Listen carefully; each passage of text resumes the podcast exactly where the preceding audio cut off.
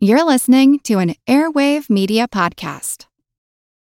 When you need mealtime inspiration, it's worth shopping Kroger, where you'll find over 30,000 mouthwatering choices that excite your inner foodie. And no matter what tasty choice you make, you'll enjoy our everyday low prices, plus extra ways to save, like digital coupons worth over $600 each week. You can also save up to $1 off per gallon at the pump with fuel points. More savings and more inspiring flavors make shopping Kroger worth it every time. Kroger, fresh for everyone. Fuel restrictions apply. Another day is here, and you're ready for it. What to wear? Check. Breakfast, lunch, and dinner? Check. Planning for what's next and how to save for it? That's where Bank of America can help. For your financial to-dos, Bank of America has experts ready to help get you closer to your goals. Get started at one of our local financial centers or 24-7 in our mobile banking app. Find a location near you at bankofamerica.com slash talk to us. What would you like the power to do? Mobile banking requires downloading the app and is only available for select devices. Message and data rates may apply. Bank of America and a member FDIC. Ishtar, a bearded goddess of sex and war from ancient Mesopotamia. She was hot tempered with a lust for conquest, and her priestesses were transgender. Oya, Yoruba goddess of the wind, storms, lightning, tornadoes, thunder, commerce, and war. She rules the destruction that comes before positive change. Atalanta, fleet footed huntress and heroine of ancient Greece who joined the Argonauts. She helped slay the Caledonian boar and refused to marry any man who couldn't beat her in a foot race. She also became a PDA lion. Itzpapalotl, a skeletal warrior goddess of the Aztec pantheon, sometimes depicted with butterfly wings lined with obsidian knives. This episode is part of our Women of Myth series, where we interview podcasters, authors, scholars, and more about the amazing women of world mythology. It's based on our book of the same name, Women of Myth, illustrated by the amazing Sarah Richard. It's available wherever books are sold, or go to ancienthistoryfangirl.com to find links to a bookstore near you. I'm going to find it really difficult to carry a novel if she can only communicate in growls.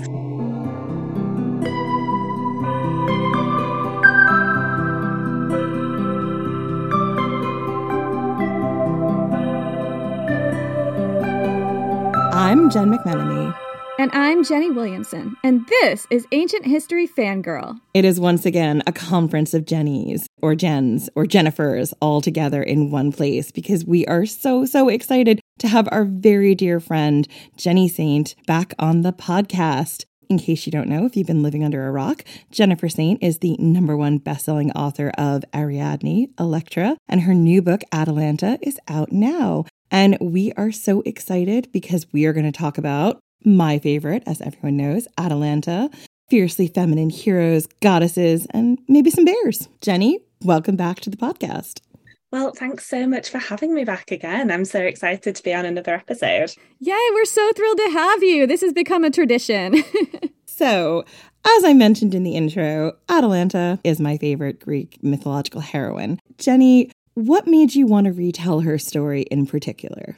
she's just she is so unique in greek mythology. I think that atalanta is a heroine like no other that i had written about before no other that i'd encountered before. And what really appealed to me in telling her story is that so many people have well everyone um, has heard of jason and the argonauts. And yet when i told people that i was going to be writing a novel about atalanta almost everybody said who is that um, and i just felt very much that she's been um, she's been written out of her own story and i was just very excited at the prospect of writing her back in there are so many people in the Argonauts that people don't realize are in the Argonauts. Atalanta is one. Um, we covered a trans man, like a trans hero, in another. Oh, yeah, there's so many. I mean, we'll get to it in a little bit because the Argonauts are one of those things that I find hilarious because it is the ancient world's Avengers Assemble, right? It's like the who's who of all the heroes who existed sometimes outside of the time frames with each other.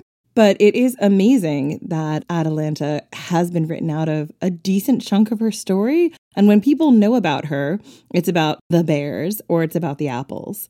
So, one of my favorite images of Atalanta is she in the literary tradition of ancient Greece is exposed because she is she's a girl baby she has a very interesting experience growing up, particularly as she meets a mother bear.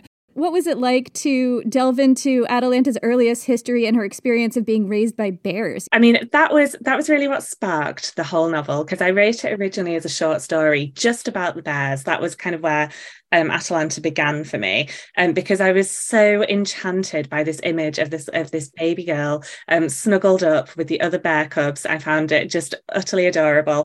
I was probably influenced by really loving Disney's The Jungle Book when I was a kid, which I think maybe it has to be cancelled now. Probably. um, Not sure how that one's held up. it hasn't held up well, but it's hard not to love Baloo, right?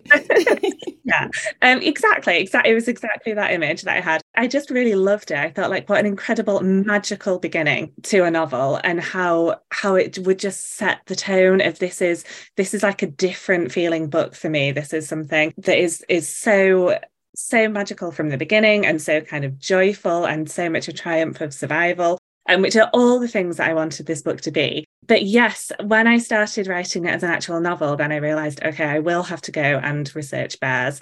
Um, I will have to go and watch some bear documentaries, which was great, um, which I really enjoyed. The bears in mine are a kind of amalgamation of all the bears that I studied. So I kind of looked at grizzly bear behavior, black bear behavior, even polar bears, you know, even though they definitely were no polar bears in, in ancient Greece. just kind of getting an idea of like the way that they move, the way that they mother, most importantly. So that was um that was really enjoyable. I had a lot of pictures of bears around my study get the kind of the tactile sense of it because she's a baby when she's adopted. And I had this kind of issue of I'm telling this as a first person narrative, like my other novels have been so far. So she can't remember the bears clearly. It has to be this kind of sensory blur for her, this kind of impression of what it felt like to be among the bears. And I was also in parallel researching cases of children who, who these kind of real life cases of so called wild children which when you move out of the realm of Disney and the Jungle Book, these are incredibly sad cases. These are really tragic stories of neglect and abuse. But what I was interested in kind of trying to extrapolate from those as much as is possible is things like the practicalities of, well, if she's being brought up by bears, how is she going to learn human language? Because I'm going to find it really difficult to carry a novel if she can only communicate in growls. And there is, I think, um, a suggestion that there is like a window of language acquisition. And if you are not exposed to language in that sort of crucial development developmental stage, then you will never be able to talk properly. So I had to kind of work out, okay, at what point is she going to leave the bears? At what point is Artemis and the nymphs, are they going to become involved in her upbringing? And as it turns out, bears are very maternal until they're not, which is um, that when they when the, when they're ready to wean the cubs and move on, the mother bear will chase them away, and it's quite a frightening process. So that really seemed to fit again with this is a book which begins in nature, it begins in the forest, and it's very much a book of survival of the fittest. And so that kind of the ruthlessness of nature I, I felt like a lot of that is in the prologue when she has her history with the bears. Yeah, there's some beautiful scenes early in the book when she's living with the bears where I think it's when they're fishing that there's just so much joy in it, but you can also see how the bears have kind of taught her about what it is to hunt. There is something there where she's kind of also learning her place weirdly from bears in, in the in the in the world of the wild. Atalanta is raised by animals in the forest and then she becomes a huntress. She meets Artemis and trains as a huntress in the forest. And was there a conflict for you in figuring out what her attitude was towards killing animals that she may have lived among when she was a child? So actually, that didn't come up too much as an issue because I felt so much that she is like rooted in the forest and that she knows her place in it. And I think that when she becomes a huntress and she is in the mold of Artemis, which is how Atalanta often appears in mythology, that she's kind of the mortal counterpart to Artemis, she's like the mortal version of her and I just I felt that actually that moral conflict wouldn't arise for her because she is part you know she's growing up in the wild.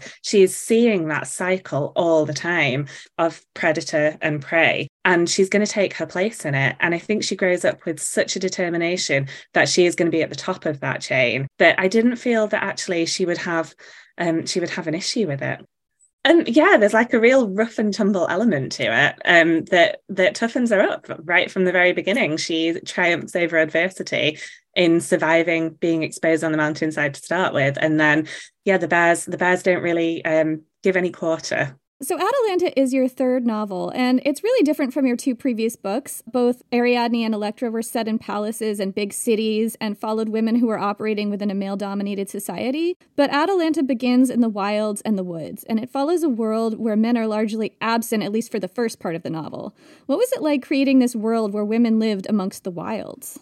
So there was such an element of escapism in writing this, um, and I really felt ready for that shift, um, that kind of move to a different kind of Greek mythology. And yeah, when it came to creating the, the Society of Nymphs, because I know that in myths, and you've done an episode, brilliant episode on Atalanta, where you talked, I think, about her being adopted by hunters and that there's an assumption that the hunters would be male. But actually, you said, why would they be? Because in a kind of rural subsistence society, you are not going to be um, adhering so tightly to gender norms. You are going to be using your best hunters. And if they happen to be women, then so be it. And it made a lot of sense to me that Atalanta would be taken in by women because this is a forest belonging to Artemis. The bears are so closely associated with Artemis that they're an animal uh, very much sacred to her.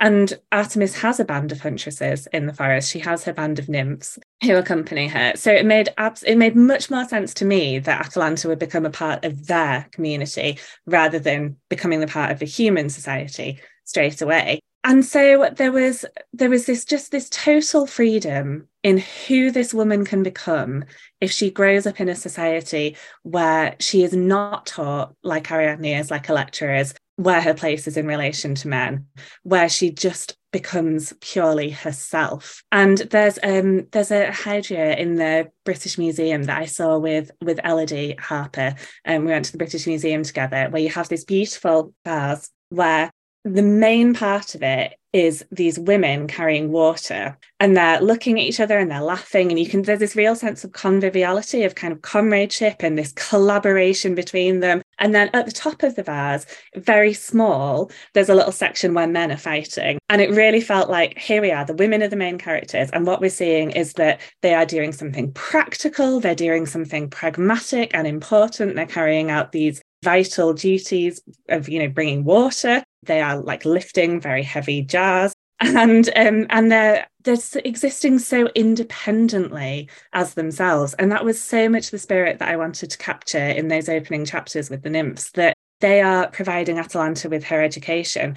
And i was thinking as well of the ancient greek attitude towards athleticism because atalanta becomes such a great athlete where there is more of a connection between like nurturing the body and the mind together. Whereas I think in modern society, we are much more accustomed to a disconnect. Kind of you are brainy or, or you are sporty. And I was definitely never sporty. With Atalanta, I wanted to kind of embody that more holistic approach that you would kind of that you would see in like maybe an Athenian gymnasium. Though there wouldn't be women in that, but where you are training your body and then you are also training your mind. You might see them in a Spartan gymnasium. Yes. Oh, that's true. Very true. But the Spartans were very interested in women being very healthy and they had very different lives. Like men and women lived quite separately in some regards, and some of that was about them procreating in a weird, not great way. I wouldn't call it a feminist utopia. yeah, that's kind of where I was going with that. So, Artemis is a major presence in the novel. She's a deeply problematic goddess because she doesn't always behave the best towards other women. What was your process like uncovering this goddess, her motivations for her actions, and how did that influence your storytelling? So, I mean, deeply problematic, aren't they all? Very true. I find her less problematic, weirdly, than Athena. That's a low bar. you know, I give Athena a lot of flack, but having talked to Natalie Haynes about her, I kind of have a new appreciation for Athena in some ways. When we did our research on Artemis two seasons ago, when we were doing Gender Rebels, what I found interesting about her is how different she's been throughout all of her incarnations. So I was interested in like what you learned about her and how that helped you really flesh her out in this book. Like I feel like she is such a major character yeah so kind of making a goddess such such a major part of the novel from the very beginning um, I really wanted to impress upon the reader that she is not just like a kind of an extra powerful human. That's not what Greek gods are. They are something else entirely. And I think with Artemis, I find I find her less problematic than the others. And I think part of that is that she is so deeply connected to nature. She is so much you can see her as kind of a force of nature. And that makes her cruelty and her ruthlessness slightly more palatable because you feel like it's it's part of that. I kind of wanted to weave the two together the idea that although this forest is a beautiful place and it's a place of safety for Atalanta it is not a place that is free of danger and it's not a kind of a it's not a paradise because it's ruled over by somebody like Artemis who exists like all the gods do as really kind of pure vicious ego in so many ways with, with really no kind of moral compass and their relationship with human beings is all about what it's going to bring for them really. She's not kind of nurturing atalanta out of the goodness of her heart because she's just got an urge to adopt. That's not that's not where this is coming from. Um so it's not altruistic. Um so in in having her as this this like mentor figure and this kind of maternal stand-in for atalanta it was so interesting to me how she's going to shape Atalanta's character, how um, Atalanta is going to grow up in her image, idolizing her, and the the issues that that is going to create because she is only ever going to be um, a tool for Artemis. And I wanted to make it very clear from the beginning in the stories that I include about what happens to the nymphs. So, including the story of Arethusa, of Callisto, and of Actaeon, I think are ways of just demonstrating that Artemis is is is like I say, like she is not a human being. Um, she is going to act with this very decisive. I've used the word ruthless so many times to describe her, um, but that's what she is. Yeah, I mean, she's definitely in the in the research we did. She's definitely a stand-in for the wilds of nature, right? Like nature kind of is a bit vicious and and doesn't care. And in Artemis's case, she is the same. Like she can be very kind and giving, and she can also be very ruthless and very vicious and very cold. Not unlike the bear. Well, that's why they're sacred, right? yeah, I mean that's that was like a, a thread that we found was that the connection between these wild women and bears it makes sense. And I, I always thought I was always slightly thrown um, by the fact that she's the goddess of childbirth, even though she is, well, she's goddess associated with childbirth, even though she is the antithesis of, of maternal and she's a guardian of young women. And also, I, I always thought that childbirth and hunting, these two things that she is associated with, seemed so very different to each other because I thought, well, this is about bringing death and the other one is about bringing life. But they both require this sort of warrior like strength. I always come back to birth in the ancient world as being like a war because it is this thing that women face that they may or may not survive, that may or may not cause them um, a great deal of suffering and injury.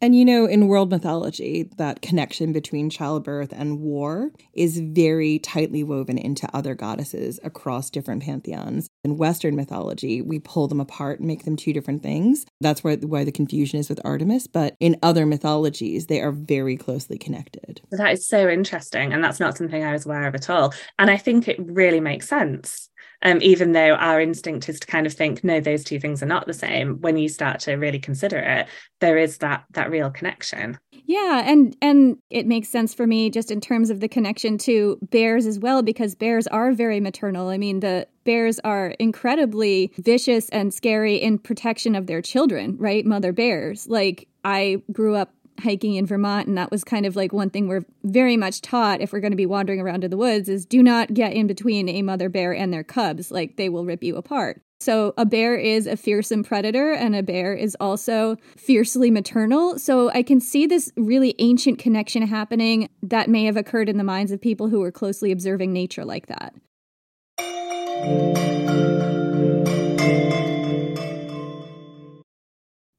Hello, everyone. Stakuyi here. And I'm Gabby. And we are the hosts of History of Everything, a podcast which you can probably guess by the name is, well, I mean, it's about everything. Do you want to know why people thought potatoes were evil and would give you syphilis? Are you curious about all the stories of the terrible and stupid ways that people have kicked the bucket over the years? Do you want to hear tales about all of the different badasses of history and the lives that they had brought to life? Well, if so, then look no further. History of Everything is just the right podcast for you. It's available on Spotify, Pandora, and anywhere else that you get your podcast from.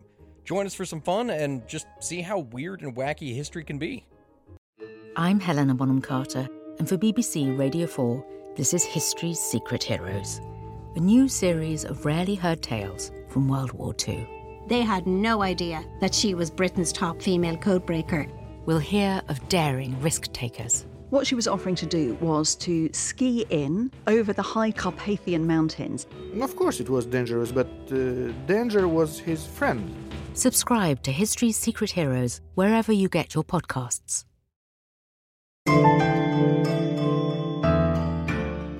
Atalanta had so many adventures. She slays two centaurs, draws first blood in the hunt for the Caledonian boar, is an Argonaut on the hunt for the Golden Fleece, and finally, she's a princess who refuses to marry any man not her equal. She does a lot, not just for a woman, but for any hero. What was your favorite adventure that you got to retell, and why? Oh, good question. So I was really put off by the foot race. This really discouraged me from writing the novel for some time because that required so much unpicking for me. The idea that she says that she is not going to marry, and um, to get around this, she will only marry a man who can beat her in a foot race, which she knows is impossible because she is faster than anyone could ever be. And then somehow in in the mythology, she's tricked, she's deceived by Hippomenes throwing these golden apples down in front of her and i found i found in my first reading of this that it felt very anti-feminist that it was kind of she's distracted by something pretty and shiny. And so is is deceived out of um, maintaining her autonomy and her independence and her freedom. So i really thought for a long time well i'm not going to be able to write this novel because how on earth am i going to work the foot race into it? But that led me to look so much more deeply into the golden apples of the Hesperides and to get much more interested in what these apples symbolize. So I ended up really enjoying that part of the research and that part of Atalanta's story. I think because this is the fun thing sometimes about retelling mythology that you have this puzzle that you have to unpick, that something happens and you are thinking, well, how do I put this in a novel and make this make any sense at all? Where does Hippomenes get these apples from? And why on earth does he think it's a good strategy? And why is it a good strategy? going into the history of the apples, which I actually included, I did like a bonus short story in the Barnes and Noble exclusive edition of Atalanta about the history of these apples, which led me back to the more ancient stories of Gaia, the primordial goddess who from whom all life comes, and how she gives these golden apples to Hera as a wedding present. And I really was intrigued by that idea it felt to me like a kind of passing on of power through the women from this kind of god mother goddess to this queen of the goddesses really bypassing zeus in the whole process. It's a wedding present to hera not to zeus and hera as a couple.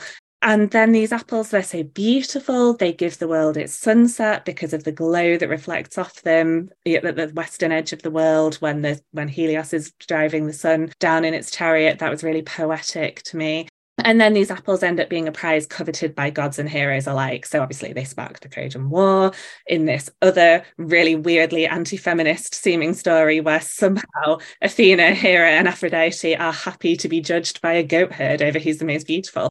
I mean, also just Athena in a beauty contest. It just, you know, I'm not saying she's not stunningly beautiful. I'm not I'm not asking to be smote, smoten, smitten. Smoted. Smoted. I think we settled on smoted. Smoughed. Sorry, always got to bring Smaug in. Smauged. but yeah, it, to me that always felt weird, the inclusion of Athena. But she doesn't need to be validated. No. There's no other point in her mythology where she asks any man to validate her. No, so that is weird. That is another really weird story, which I also did as a bonus short story in the UK paperback of Electra.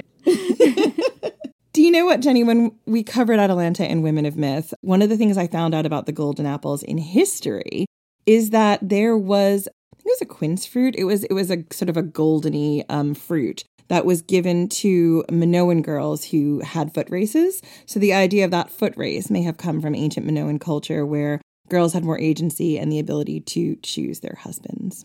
That is perfect for kind of giving a clue to the origin of that very odd story about Atalanta. I love that. It was one of the ways that I was able to sort of like get my head around that and go back into that sort of more ancient culture and think like, Oh, is this a, is this something left over from the Minoans that we don't know about, but maybe explains this myth? Yeah, I'm always so interested in in that idea that we can kind of find a route to mythology. It's why it's so satisfying, isn't it, to think that it's kind of this place where history meets magic, and then we get this fantastical story, but it contains this kernel of truth. And um, so, yeah, so that is another piece of the puzzle, which I, I really wish I'd known before. I should have read your book before. it didn't exist before. It's fine. This is like the whole chronology of Greek mythology, which, as we know, doesn't exist. I feel like there we go. There's like a time leap that I wish I could have gone through. And that's sort of uh, something that we've been finding in mythologies that we've studied throughout the world is that there frequently is a kernel of truth that is buried in the history, or like this mythology sprang up to preserve the memory of something. Speaking as a non mythographer person who's just a nerd about this stuff, it seems to be almost the purpose of mythology to like preserve history in a way that will be remembered for people who didn't have writing yeah that is that is such a perfect way to put it because this is something i get asked quite a lot about what what's the enduring appeal of mythology and that's something i'm always trying to explain that it's because there is something important and significant in these stories and that's how they've been handed down and survived so long let's talk about the caledonian boar this is a seminal moment in Atalanta's life. She leaves her world of the wild, she meets Meleager, and proves herself amongst men. And in some ways, she takes a stand against her own goddess Artemis by slaying the boar that was sent by the goddess as a punishment. What was it like to retell this epic event from Atalanta's point of view, and what did you learn about the story that surprised you?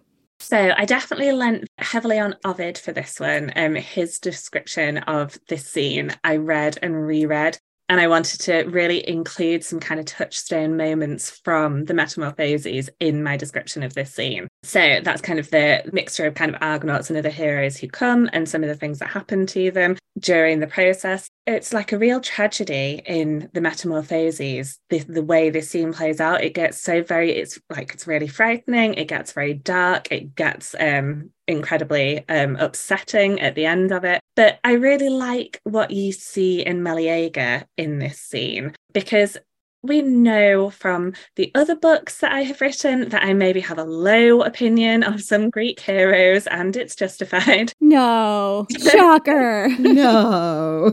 Theseus, can you hear me? um, Theseus has a cameo at this point. He's there at the Caledonian Boar Hunt, so he shows up and i really i really liked the idea i was trying was like really entertaining myself trying to figure out at what point in ariadne's life is this taking place. Not relevant to atalanta. I like it when the kind of the you know the universes touch so but meleager in this just behaves like kind of generally speaking and i'm going to go back to your comment earlier about the bar being low he behaves like a throughout this episode because it's Atalanta, like he said, who draws the first blood, and it's Meleager who kills the boar, and then he presents her with its tusks and its pelt at the end, and this obviously kicks off a great ruckus among the other men who don't think she deserves it. And I think it's definitely possible to read that with a much more cynical eye and think, well, Meleager, who like is married, but he's fallen in love with Atalanta and uh, maybe he thinks that this is just a great way to seduce Atalanta because this is the best way to a woman's heart is to give her um, boar tusks every time. well, not every woman. with Atalanta, possibly. yeah, with Atalanta, this is pretty. um, yeah, uh, so I I liked the way that we that even if we're going to be cynical about his motivation, uh, I like the way that this is a moment in which he just doesn't seem to have his masculinity threatened by her prowess and her success. It seems to be a moment where he can recognize that she is proficient and he cannot perceive that as an insult to himself and his own status. And so he can be quite quite generous and and fair-minded in his presentation at the end, even if he has an ulterior motive, which okay, maybe he does. So I really liked that because, you know, we just don't see very much of that in the rest of the metamorphoses. Yeah, he's like he's like kind of a decent guy. Am I giving him too much credit? Well, I, I you know, I I really liked him. I liked the opportunity in this novel where whereas in, in my other novels it's kind of been about like that jar that I was talking about. It's been about like the men are doing something much smaller. They are kind of not center stage. And then here I've written a novel that has 50 guys in it and she's she spends a lot of time on a on a boat with them and it meant that I could write different kinds of male characters and so statistically speaking, some of them have to be okay. Right. I mean, he is married, I guess, but like on the other hand, when people got married in the ancient world, it wasn't always willingly. So, eh. I mean, if for no other reason, he, he, you know, as Jenny said, he's able to respect her prowess and he's able to say, you know what? You deserve this because you have drawn the first blood, you've proven yourself. As your name suggests, you are equal to or amongst equals. So I kind of have to like him for that, even if he maybe wanted to get in her pants or cheat on or whatever she's wearing. Leggings, I'm not sure.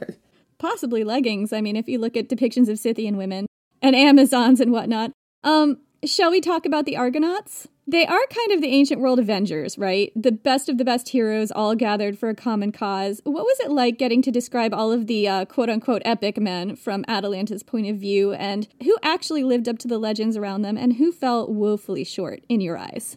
Well, I mean, so we, we would have to come straight to Jason for the latter half of that question. So I use the Argonautica as my source text for all the adventures of the Argonauts. So, I mean, there's obviously, we've got so many varying accounts of who was on board the Argo and like different versions of maybe the route that they took and so on. So I went with the Argonautica. Uh, and that was deliberately I mean, partly because that's our one sort of surviving complete version of the voyage and very detailed. And also because Apollonius in the Argonautica references Atalanta. who says that Jason refuses her to join them. And so she gives him her spear instead, and he takes that on board as an emblem. To me, that kind of suggested that there is some dialogue there, that it sounds, I think you could posit that he's kind of refuting other versions. And he's kind of saying, I know some people think Atalanta was on the voyage, how ridiculous. Of course she's not. Um, and that is really the only decision that Jason makes in the, in the whole epic, because everything else, he, he passes the book and as a leader, he just seems so, so entirely ineffectual. He's not the Jason that we we hate from Euripides. He's not he's not that man yet. He seems to be much younger, much more. If I use the word ineffectual already, it's the word I keep coming back to. Artemis is ruthless, Jason is ineffectual. I know that as an author, I should have more than one word to describe each character. you know what? Nah. I think in this instance, ineffectual is probably the kindest word you can use for him, so I'm okay with it. Um, yeah, because he just it, it, seems inexplicable. It seems inexplicable to everybody on board as well why Heracles isn't leading the voyage. And it seems to be really that Heracles has just got some other stuff going on. He's like in the middle of his labors. He's taking a break to join the Argo, but he's going to let Jason lead it. And you know, if Heracles wanted to take charge, he absolutely could.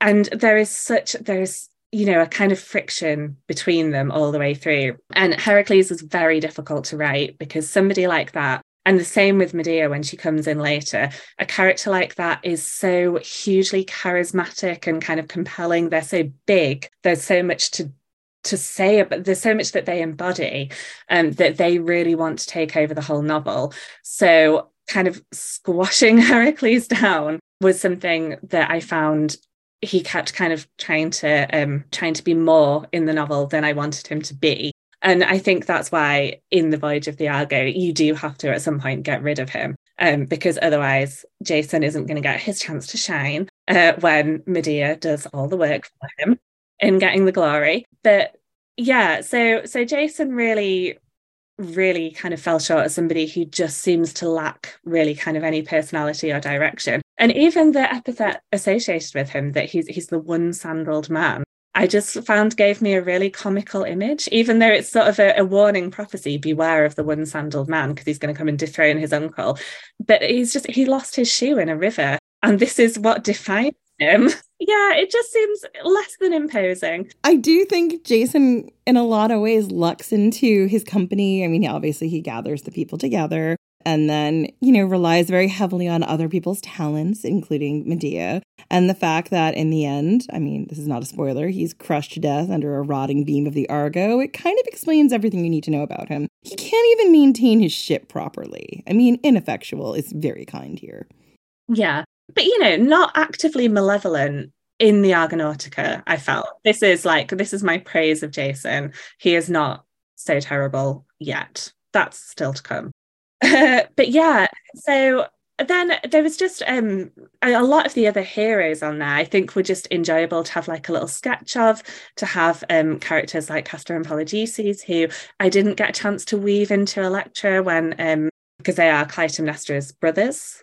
And they, I kind of, I had them in an earlier version and they had to come out because there were just too many characters, too many things going on. So it's nice to have them as a cameo the you know the bar now am I going to say it right Boreads Boreads the Sons of the Wind I didn't realize that I didn't know how to pronounce it until I just tried to say it. And Orpheus. So there was, yeah, really. So again, like Orpheus in other sort of chapters of his mythology, sort of later on becomes a raging misogynist at some point. After Eurydice doesn't get to come back with him because of his own actions, he becomes a raging misogynist. And a lot of the um the Orphic religion and tradition around him, he is the prophet of.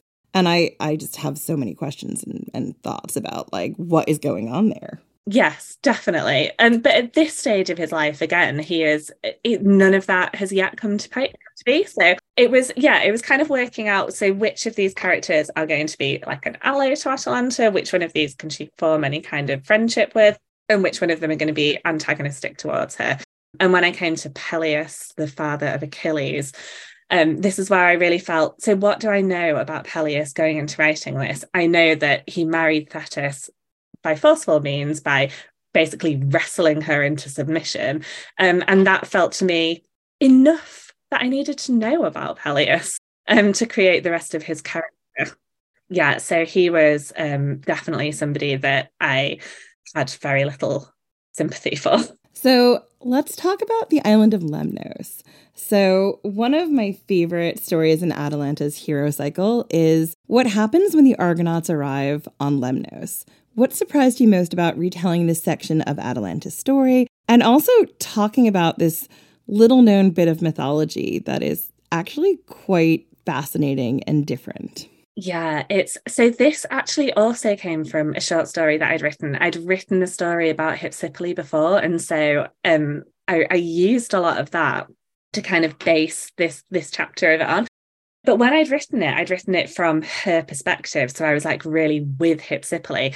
And so to reimagine it from how Atalanta is going to perceive what she's done, how an outsider is going to understand Hypsipyle, that put a, a, new light on it for me that kind of had a different slant it's interesting because she is such a powerful woman uh, and so is atalanta and so you're kind of bringing these two women together with all of the argonauts around them and thinking how are they going to relate to each other? And with hypsipyle's story the fact that she is the queen of a woman of, of an island completely composed of women that their story like so many stories that make up part of Atalanta's mythology has got this re- like a really wild element to it where I thought this is a great story. And then I thought how am I going to sell this in a novel? This is insane um, but you know you just you just you just have to like dive right in um, so if anybody doesn't know the story the the women of lemnos were afflicted with a terrible curse in the form of a stench a really bad smell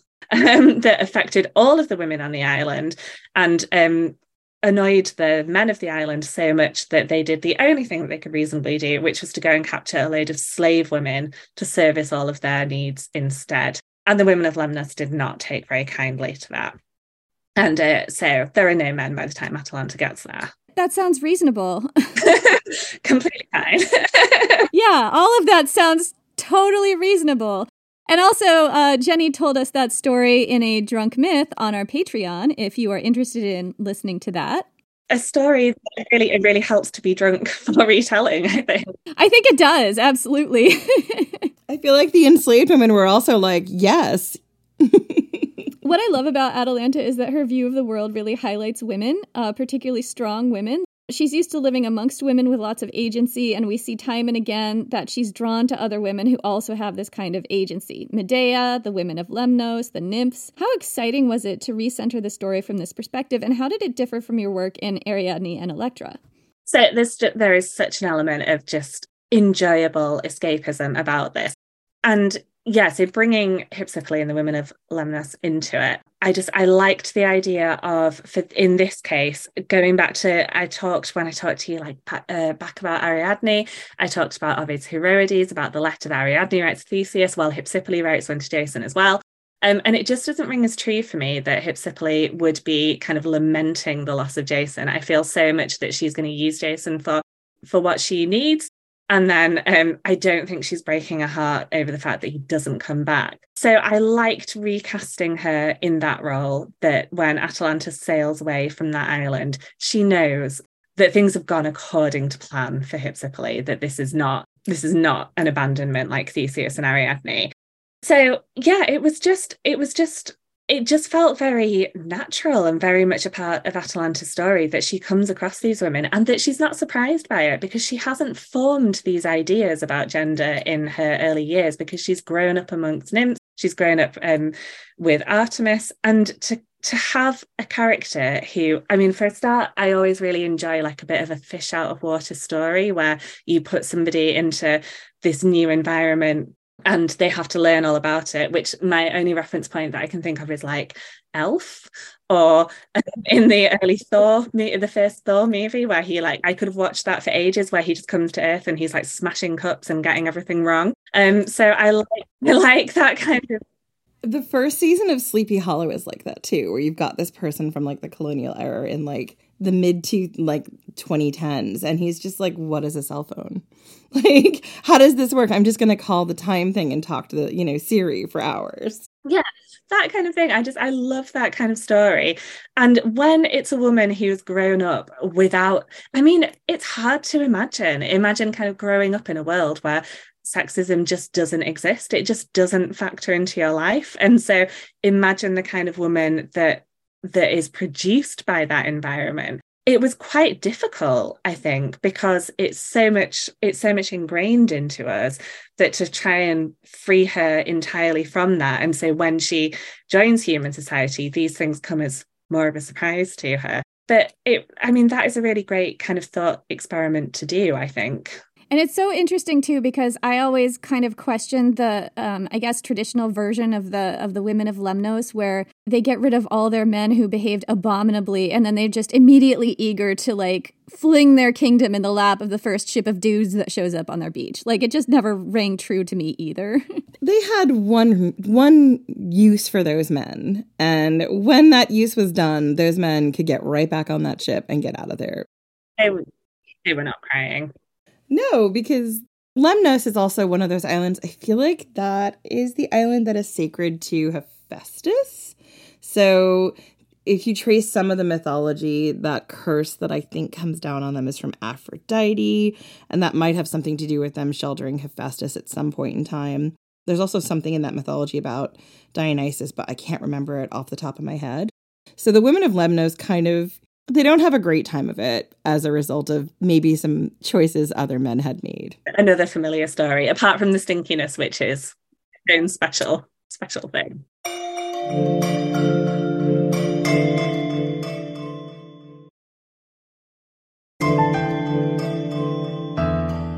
So I wanted to talk a little bit about the two men who feature quite largely in Atalanta's lives, maybe love interest or guys she cares about what drew you to Meleager and Hippomenes, and what helped you find their characters, and what Atalanta might have found to care or love about in each one of them?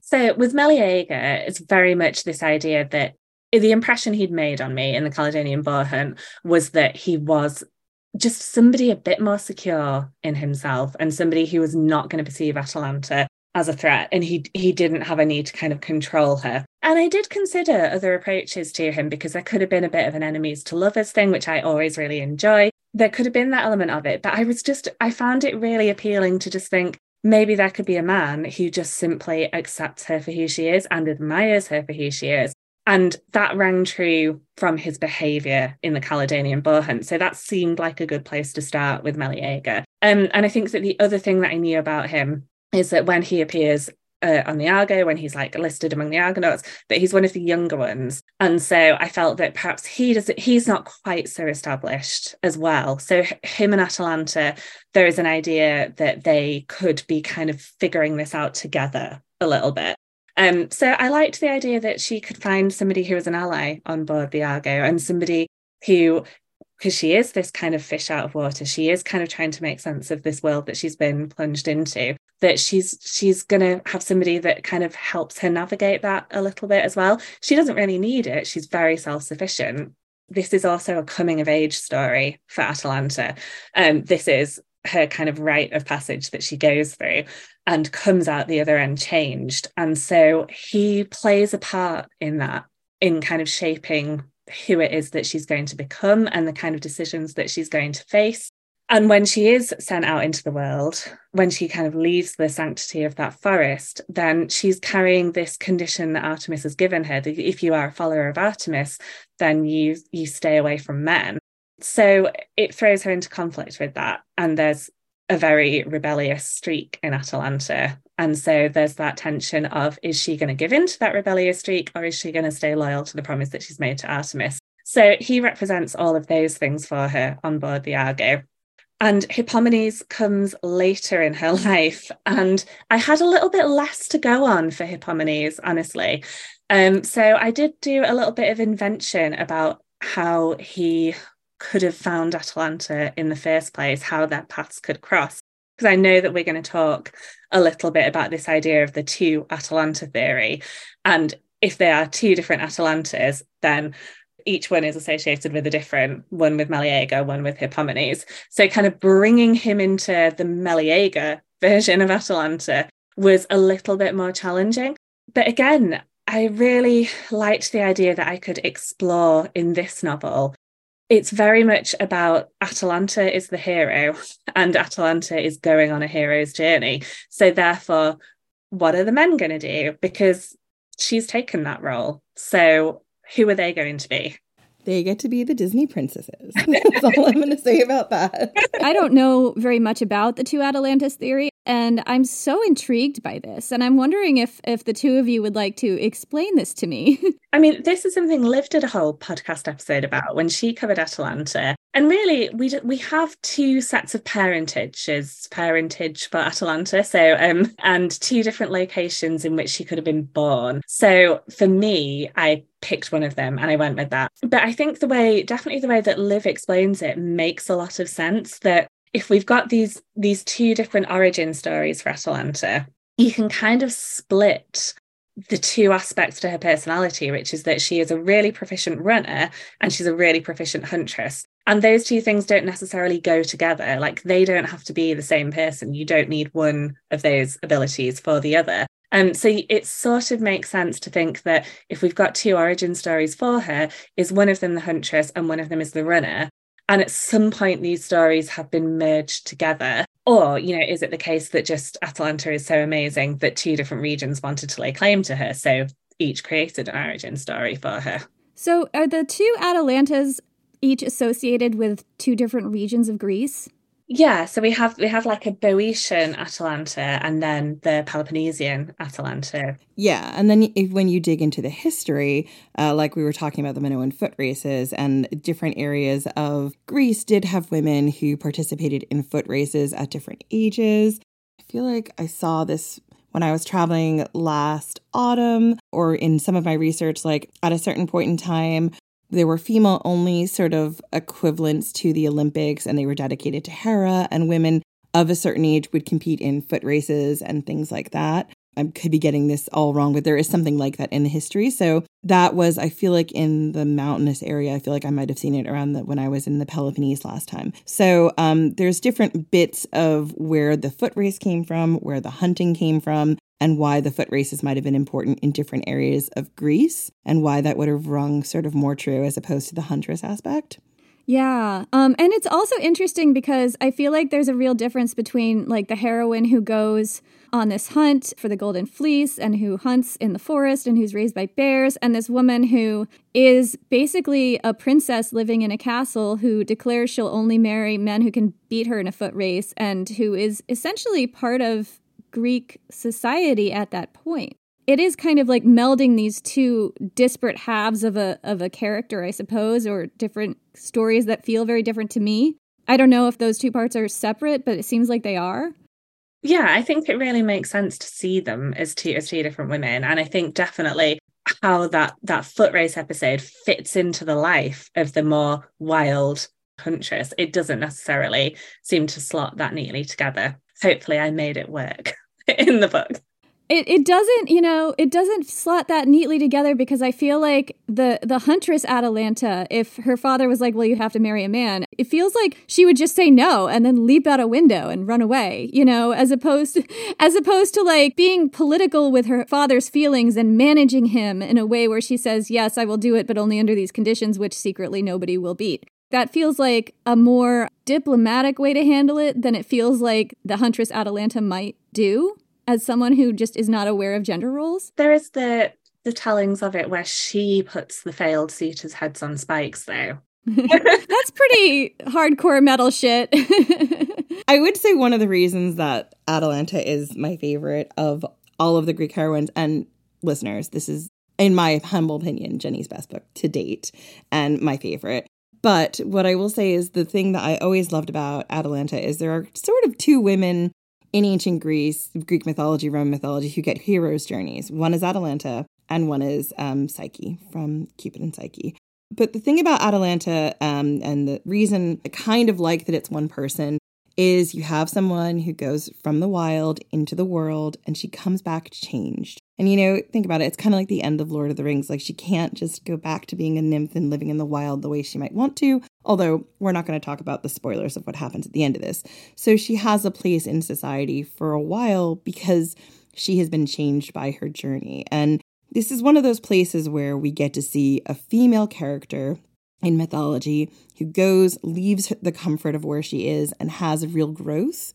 So, as much as I love the two Atalantas theory, and I love that maybe the foot race is not necessarily about her living in a palace and comes back to really older, ancient Minoan roots about agency and choosing your spouse and what that would have looked like. I also love what Jenny's done in this book and this idea that there is a character in this mythology who gets to grow and change and go out into the world, make her mark on it, and, um, you know, we get to see that really traditional journey that, you know, is very well described in A Hero with a Thousand Faces. Um, but in this case, she drives everything in a way that doesn't exist in a lot of places.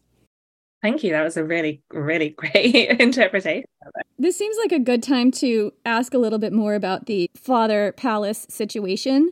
Eventually, Atalanta is returned to the palace, and the father who originally abandoned her as a child once she's there, she refuses to give up her agency to anyone who isn't worthy, meaning her father wants to marry her off. She refuses to marry any man who isn't worthy, who can't beat her in a foot race. She puts the losers' heads on pikes, which is really hardcore metal shit. I love it.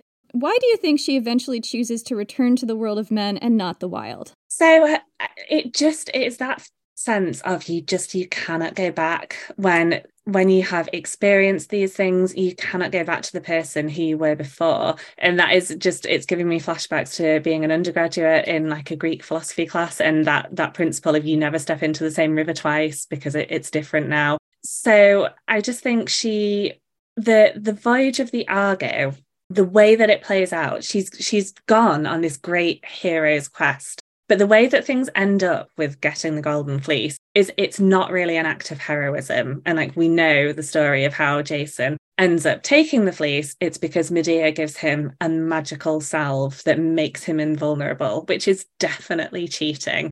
So it's not really is Atalanta going to get from that journey what she has gone on it to achieve? And if not, she's not the kind of woman who is then going to think okay well i'm just going to go back to the forest and give up on that that dream. She is going to go and try and find another way of achieving it and she's going to go in pursuit of the kind of glory that she joined the argo for. So i think that's that is why she she just she can't she can't return to to the forest again. She has seen too much and she's experienced too much and now she knows that she wants something different out of her life yeah, and it, I I just find that really beautiful. Like we don't get to see a lot of women who get to have that journey. It's very much the journey of Frodo and Lord of the Rings, right? but it existed a long time before, and it's about a woman. yeah, and and she's making the decisions along the way. I think that's the really compelling part of it that that she's making those choices. Nobody has to carry her up the slopes of Mount Doom. I'm just saying. This has been so awesome, Jenny. Thank you so much for coming on the show. Yeah, well, thank you for having me back again. And it's, yeah, it was my favorite book to write. I, I feel like you said, Jen, that I feel like it's my best book. And so this is my favorite of our conversations. So thank you. Amazing. We're so glad. Where can people find your book and where can people find you? So the book is out in the UK on the 13th of April, in the US on the 9th of May. Um, and so you can get it in any bookshop so uh, Waterstones, Barnes and Nobles are all the independents as well. Um, you can get it on Audible, you can get it as an ebook. Um, and if you want to find me, I am spending a lot less time on Twitter, um, as I recommend maybe everybody should. Fair enough. Yes. Definitely agree. you would be better off finding me on Instagram where I'm jennifer.saint.author. Thank you so much for coming on the show. And um, thank you all so much for listening. And we will see you next week.